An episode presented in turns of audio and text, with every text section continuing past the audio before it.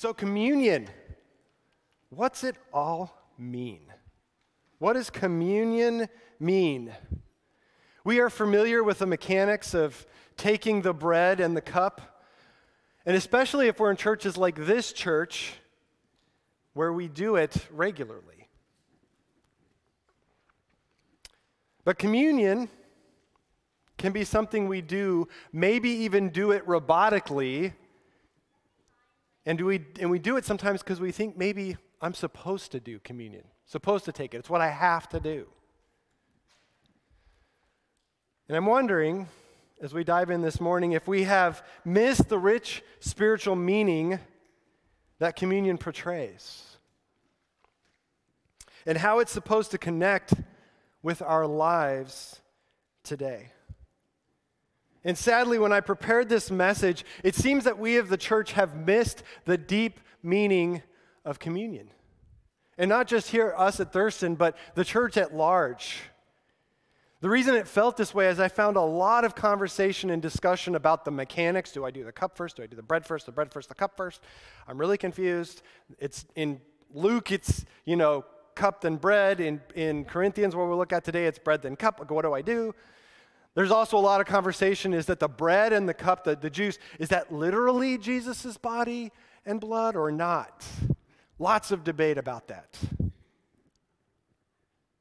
But I found very little discussion about what communion means and signifies.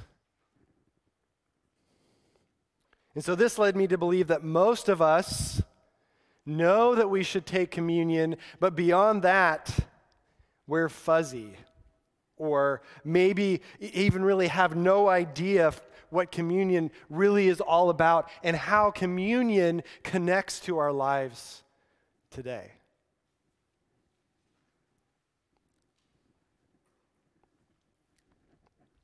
So, our one big idea for this morning is understanding what communion is changes our lives. Understand what, understanding what communion is changes our lives. And so, my hope is that by the end of our time together, you'll have a much clearer comprehension of communion. But not just an understanding, not just some facts to stick into your head, but a comprehension that will transform the way you live your life. If communion isn't something that you're like, this changes my life, you've missed the meaning of it. Communion changes our lives because of what it means.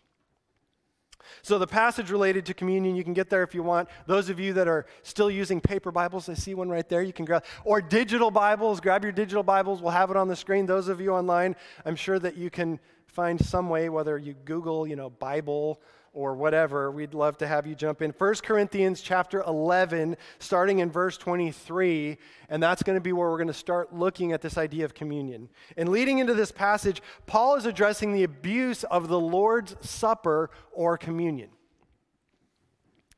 When the Corinthians were coming together to worship, there was a division among them, and there were cliques that had formed. Sound familiar? I don't think we've, we still have that stuff today. When the Corinthians were coming together to worship, they were eating, instead of eating the Lord's Supper together, they were bringing in a lot of outside food and they were gorging themselves. And those who were poor didn't have a lot of extra outside food to bring in with them, and so they were left out, and some of them went hungry. Others drank too much and got drunk at the Lord's table. This is the context for what's going on. And Paul, do you think Paul's like, oh, hey, that's okay? Gorge yourself and get drunk. Way to go. Good job. Proud of you. No. Paul's not happy. He's upset. He's upset at the wanton disregard for God and for others. And from the context, we can tell that Paul's gone over communion with them before, and now he's having to go over it again. How many parents in the room? Johnny, Susie, I've told you this before. Let me tell you again. Paul's kind of like a parent here. He's like, man, I'm going to have to tell you guys again. And so as we read this, just kind of picture Paul. Okay, let me repeat since you didn't hear the first 45 times. Let's make it 46. He said, For I received from the Lord what I also delivered to you that the Lord Jesus, on the night that he was betrayed, he took bread, and when he had given thanks, he broke it and said, This is my body, which is for you. Do this in remembrance of me. In the same way, also, he took the cup after supper, saying, This cup is the new covenant in my blood. Do this as often as you drink it in remembrance of me. For as often as you eat this bread and drink this cl- cup, you proclaim the Lord's death until he comes. So that is Paul's account. And the first thing we noticed is that Paul learned communion directly from Jesus himself. But wait, how's that possible? I mean, maybe some of you aren't this astute, but Paul didn't hang out with Jesus when Jesus was here on planet Earth. He wasn't one of the 12. He didn't go riding around with Jesus. Well, I mean, I guess they didn't ride, they walked. He went walking around. He wasn't, that wasn't Paul. Paul comes later. Paul actually, and if you guys did a little bit of work in Acts, I think, but I don't know if you talked about this, Paul's persecuting the church after Jesus' death. He is not in that crew. So how is this possible? Well, I would we don't have time, but if you go to Galatians 1 and 2, Paul shares his testimony. And in sharing his testimony, he talks about his conversion, first as a persecutor of Christians, be, then becoming a Christian himself. And this, when he became a Christian, be, happened with a face to face meeting with the risen Christ on the road to Damascus to take out some Christians. And it knocked him on his backside, and he became blind. And Jesus at that time said, Paul, Paul, why do you persecute me? And I always like to jokingly say, Paul had a V8 moment. I could have had a V8. He went, Oh, you're, you're really God? You're really the Son of God? Ah, I could have had a V8. Those of the older group will get that. the younger group's like, What's a V8? It was an old commercial. Go back, I'm sure you can find it on YouTube. So he was healed shortly after that. In Galatians, he shares that he went into Arabia and that he was taught by the risen Christ. He was taught by the risen Christ. And it's during this time that we would expect that he was given those details about communion as part of that teaching. Pretty awesome. The second thing we notice is that this form of, this form of worship was instituted by Jesus himself. Now, I think when the Son of God says, here's a form of worship that you can participate in, I think we probably should sit up and take notice, don't you? Like, no, we can skip that. no, this is a big deal. And if you look at the church history, I think you'll see and understand that we do see the importance and the value of communion. It's important, and we've practiced it. You know, most churches, most denominations, you'll see that they practice communion. I, I haven't been in a church that, it, at least at some form and at some time, they practice communion. I mean, pre COVID, I was a part of a church where you had a cup and you dipped the bread in, and everybody dipped the bread. it's like, oh, nowadays we go, oh, don't do that. Let's do the Lunchable pack. It's a little more sanitary, you know? So, this form of worship, communion, is a form of worship. It is a central to worship, and it has been central from the earliest days of the church. Communion has been central. And so, next, we notice that Jesus instituted this form of worship on the night that he was betrayed, on the night that he was going to the cross. Why is that important? Well, when he sat down with his disciples to have a meal in the upper room, they were having a specific meal. And that meal was called the Passover meal. Now, the Passover meal, maybe you don't know what that is, but maybe you do. But even if you do, I'm going to repeat, my, repeat it for you. The Passover meal commemorated God's rescue of the Jewish people from Egypt. And in rescuing the Jewish people, the Jewish people were told to they were to, told to eat a lamb, make a lamb, and when they killed the lamb, they were told to take the blood of a lamb and spread it on the doorposts of their home. So you should start to get a sense of something here. Jesus is called, what's one of his names? The Lamb of God who takes away the sins of the world. Now they were to kill the lamb, take the blood, spread the blood on the doorposts, and they were supposed to do that to protect from uh, the angel of death. Wrong. No, they were to protect from God. God was going to move through Egypt. God Himself was going to move through Egypt, and He was going to knock, uh, strike down and kill the firstborn of every person, every family, and every animal unless there was a door there was blood on the doorpost of the entry. And so the Passover was in fact a covenant God made with the Jewish people, taking them as his own. If you have the blood on the door, you're my own, and I will go over you. I will not strike you. I will protect you. But if you don't, woe to those who are inside. So the Passover was, in fact, a covenant that God made with the Jewish people, taking them as his own. And see, a covenant is important in communion. A covenant is an agreement which brings about a relationship of commitment between two people, but particularly in this case, it is a commitment between God and his people. Covenant is a commitment of God to God and his people, it's a commitment to each other. Malcolm Smith, in his book, The Power of the Blood Covenant, says this. He says, Every covenant ended with a meal that declared that the covenant was valid and now functional in the lives of the parties to it. The meal showed the covenant as the two representatives, so it showed it pictorially and visually, as the two representatives would eat the same bread and drink the same wine, telling the world that they were one. So they shared a meal to physically represent what was going on as they were making this covenant commitment to one another.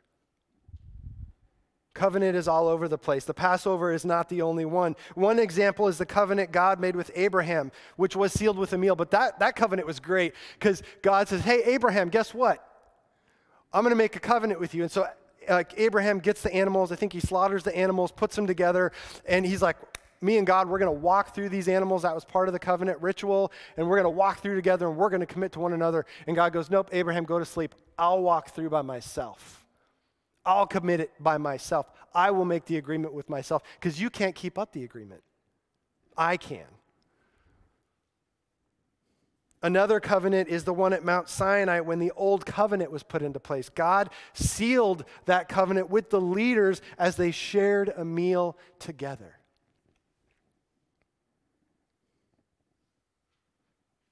And so, covenant and meal is big. And Jesus did the same thing with the communion meal when he said, This is the cup of the new covenant. And he was ratifying and establishing a new agreement between himself and those who would receive him. He was taking a new people as his own. And he was doing it in his blood. It wasn't just wine, it was, it was his blood that would seal that, that commitment. So, knowing that Jesus instituted communion as a form of worship during the Passover meal means he used symbols of that meal to communicate the meaning of this new covenant meal. He took the old covenant symbols, the Passover symbols, and he used them to now make a new agreement, a new covenant out of these symbols. First, the bread he used was one of three pieces of unleavened bread called matzah. Say it with me matzah. Oh, you're all Jewish. Good for you. Such a deal, you know, hey. Matzah. Matzah is an unleavened bread, it has no yeast in it. That's important because yeast is a pictorial type in Scripture of sin. This bread could not have yeast in it, could not have sin in it, because there were three pieces of bread separate, separated and wrapped in linen. And they were to represent the Trinity God the Father, God the Son, God the Holy Spirit. And so they were kept carefully wrapped and separated. And Jesus unwrapped the middle piece and he broke it in two and he put half back in the napkin. He's the second person of the Trinity, broken for you. This is my body, broken for you. And in Jewish tradition, there was a tradition with the Passover meal where the other half that was broken, because they would break it, would be buried, would be uh, hidden in the house, and the kids were to go find it. The kids were to go find it. And so this is a picture of the idea of Jesus' death, his hiding, his burial and the kids going to find it was a picture of the future coming of resurrection. Now, the kids would scurry, they would go find this thing, and they would bring back, I found the piece of bread. Woohoo, I get the prize. Yay! Right? And they go, Yep, you get the prize. That's great. You get the prize in 50 days. Five zero. I mean, uh, we've all been kids. That would not go over well, would it? Hey, you win, but we'll hook you up in about 50 days.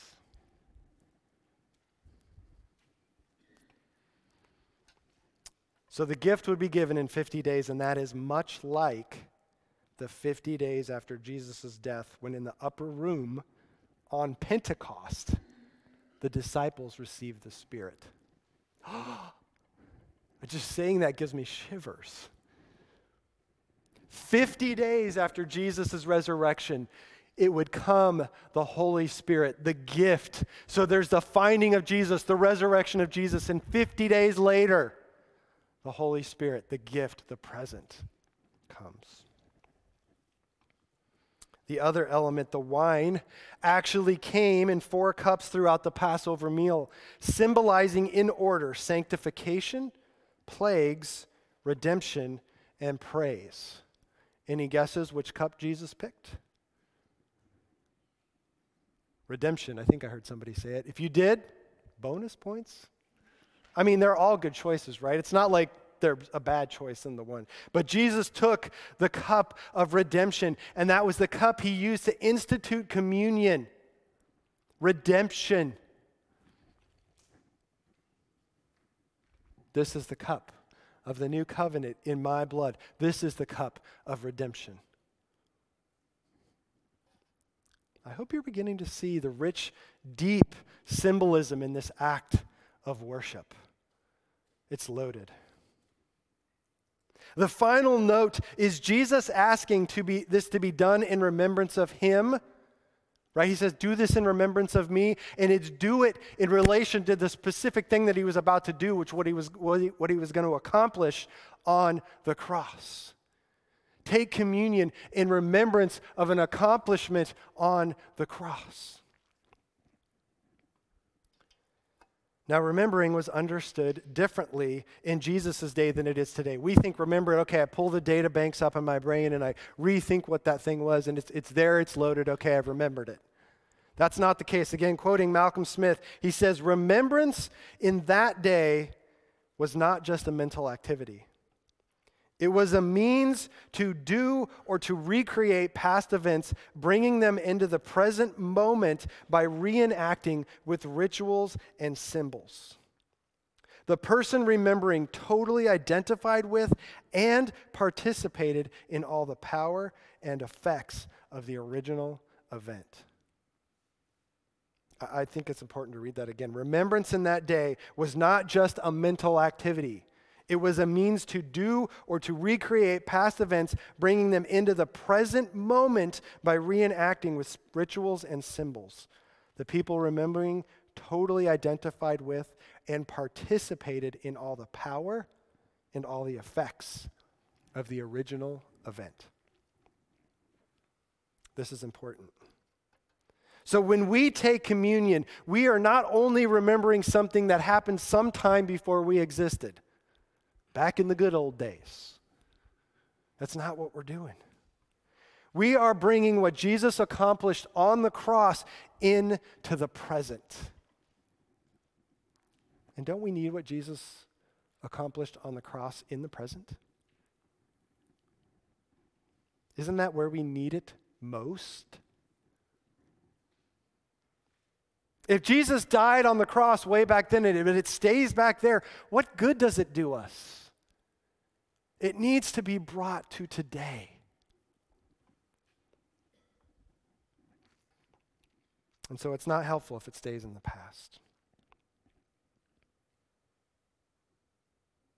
So, as we remember, when we take communion, we totally identify with Christ and his death on the cross.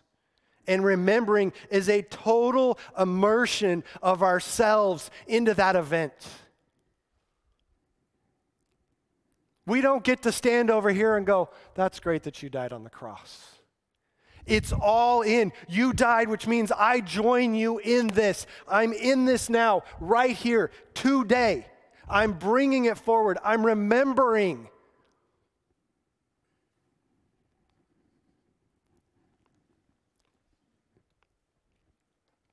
We totally immerse ourselves in it. We actually identify with Him in two specific ways His blood and His body. Well, when we take communion and we drink the cup, we are bringing into the present that we are identified with Jesus and his death for us. Jesus' death for us because we receive that as a washing, as a cleansing, as our forgiveness.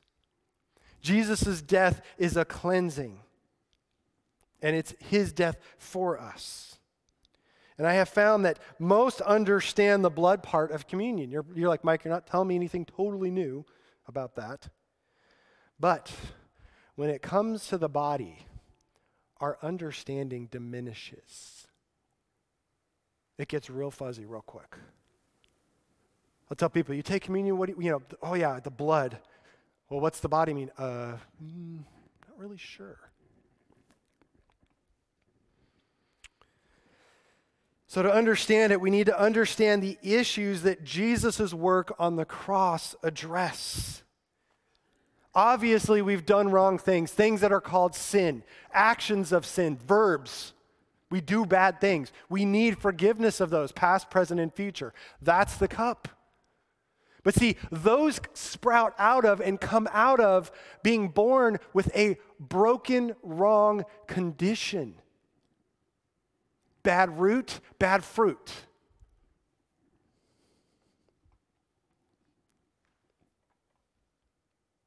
And so that wrong, that wrong condition, that bad condition, is what caused us to now sin and to do things of wrong action.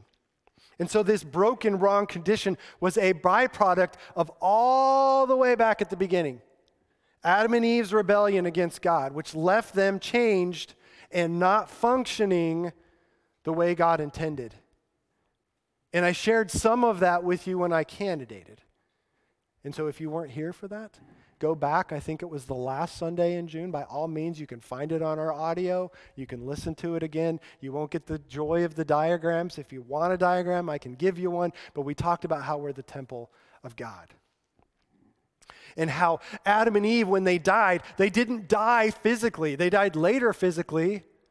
They didn't die in their thinking, feeling, and choosing. They could still make decisions. They didn't become robots, automatons. They died spiritually. Their connection to God is what broke, it was separated. They no longer could function the way they were meant to function, which was in union with God. And so, this is the condition that every person that shows up on the planet Earth receives as a wonderful heredity from Adam and Eve. Thanks, mom and dad, for that dead spiritual condition. I'm so happy you gave this to me. What a gift. So, this, her, this hereditary condition that is a dead spiritual condition that has been passed down from generation to generation to generation until you showed up on planet Earth and you showed up sick as well. No one escapes. No one gets a get out of jail free card. And you certainly don't get $200 when you pass go. So, for us, to be freed from that broken condition, we had to have been taken out of Adam and Eve's family. We have to be removed from that family line, from all that goes with that family line, including the dead spiritual condition. We have to be taken out of it. And for us to receive a new spiritual condition, a new life, we have to be put into a new family line, a family line that's alive spiritually, that has a new history of spiritual life and a new heredity.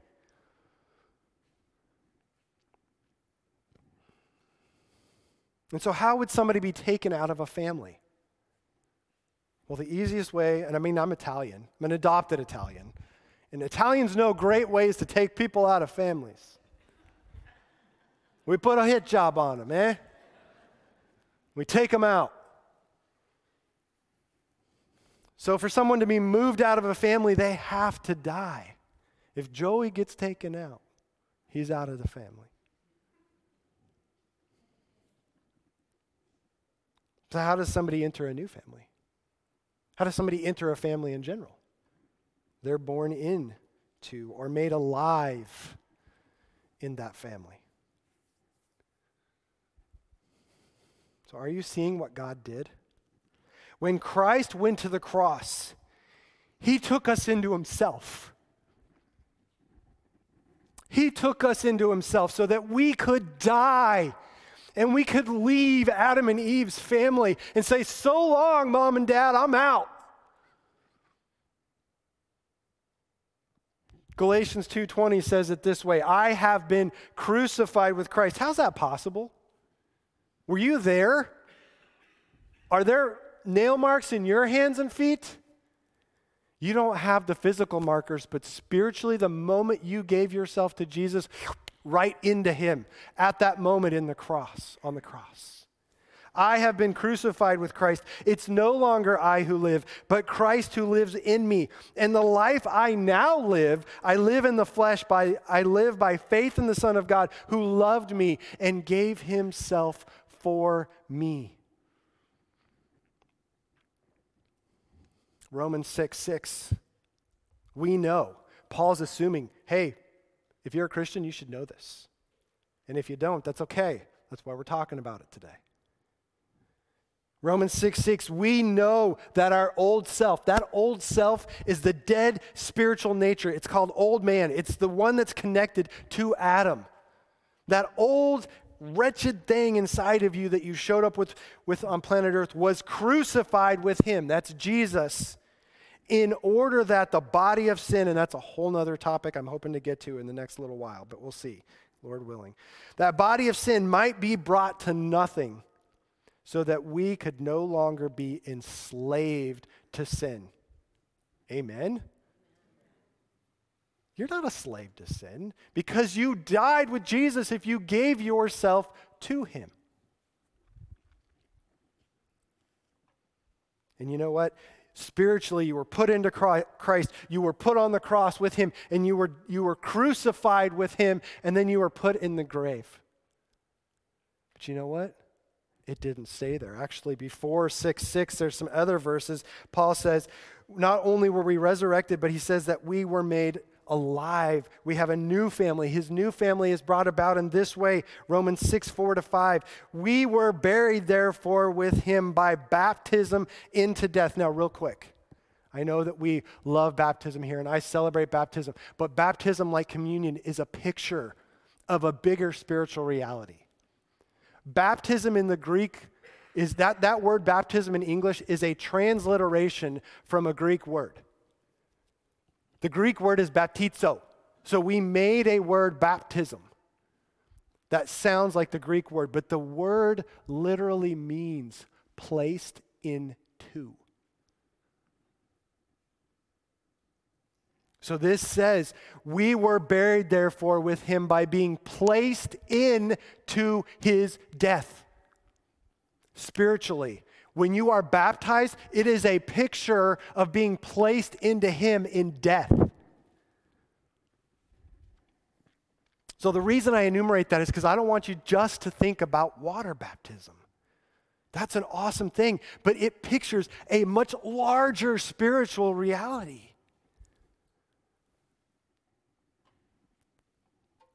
So it's to be placed into him in death in order that with a purpose. Why were you placed into him to death? Just as Christ, so that just as Christ was raised from the dead by the glory of the Father, we too might walk in newness of life. For if we have been united with him in a death like his, we shall certainly be united with him in a resurrection like his. Please do not confuse this with future resurrection. Yes, that's true and that's awesome, but you need resurrection life right now where you're sitting. And so he took you and he placed you in Jesus and he crucified you with Jesus and he buried you with Jesus spiritually and he raised you with Jesus and you popped up out of the grave, an old wretched Adam. Wrong. You popped out a new spiritual person with a new life, connected and in union with Jesus, which makes all the things we talked about in Zephaniah and Ezekiel over the last couple of weeks possible because of that, because of union, because of a new identity, because of a change that occurred to you. When you gave your life to Jesus, and if you haven't given your life to Jesus, that is possible through this giving. When you give, he says, I take, and yes, I forgive you, I cleanse you, but I also take you into myself. And you experience a crucifixion with me. So that you can live a resurrected life today.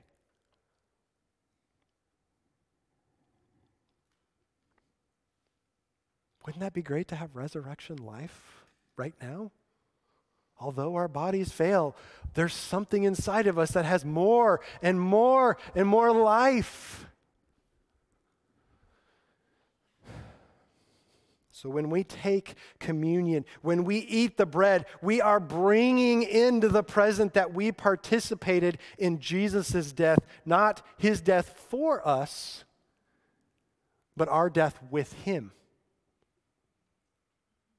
The blood is his death for us, the bread is our death with him. Maybe you didn't know today that you died with Christ if you've given your life to him. You died with Jesus. And when he was buried, you were buried. And when he was raised, you were raised, whether you knew it or not. And you've been walking around with resurrection life all this time. And it's been wanting to get out. It's been wanting to do something in your thinking, your feeling, and your choosing, and it's wanting to do work in you and heal you, and then it's wanting to come out of you to the world around you that desperately needs resurrection life as well. Don't we see that when we look at the world around us? Aren't they screaming out for life? We're the only ones that can carry it to them. But if we don't know that we have that inside, then we're going to kind of dam the streams of the ability for that to come out.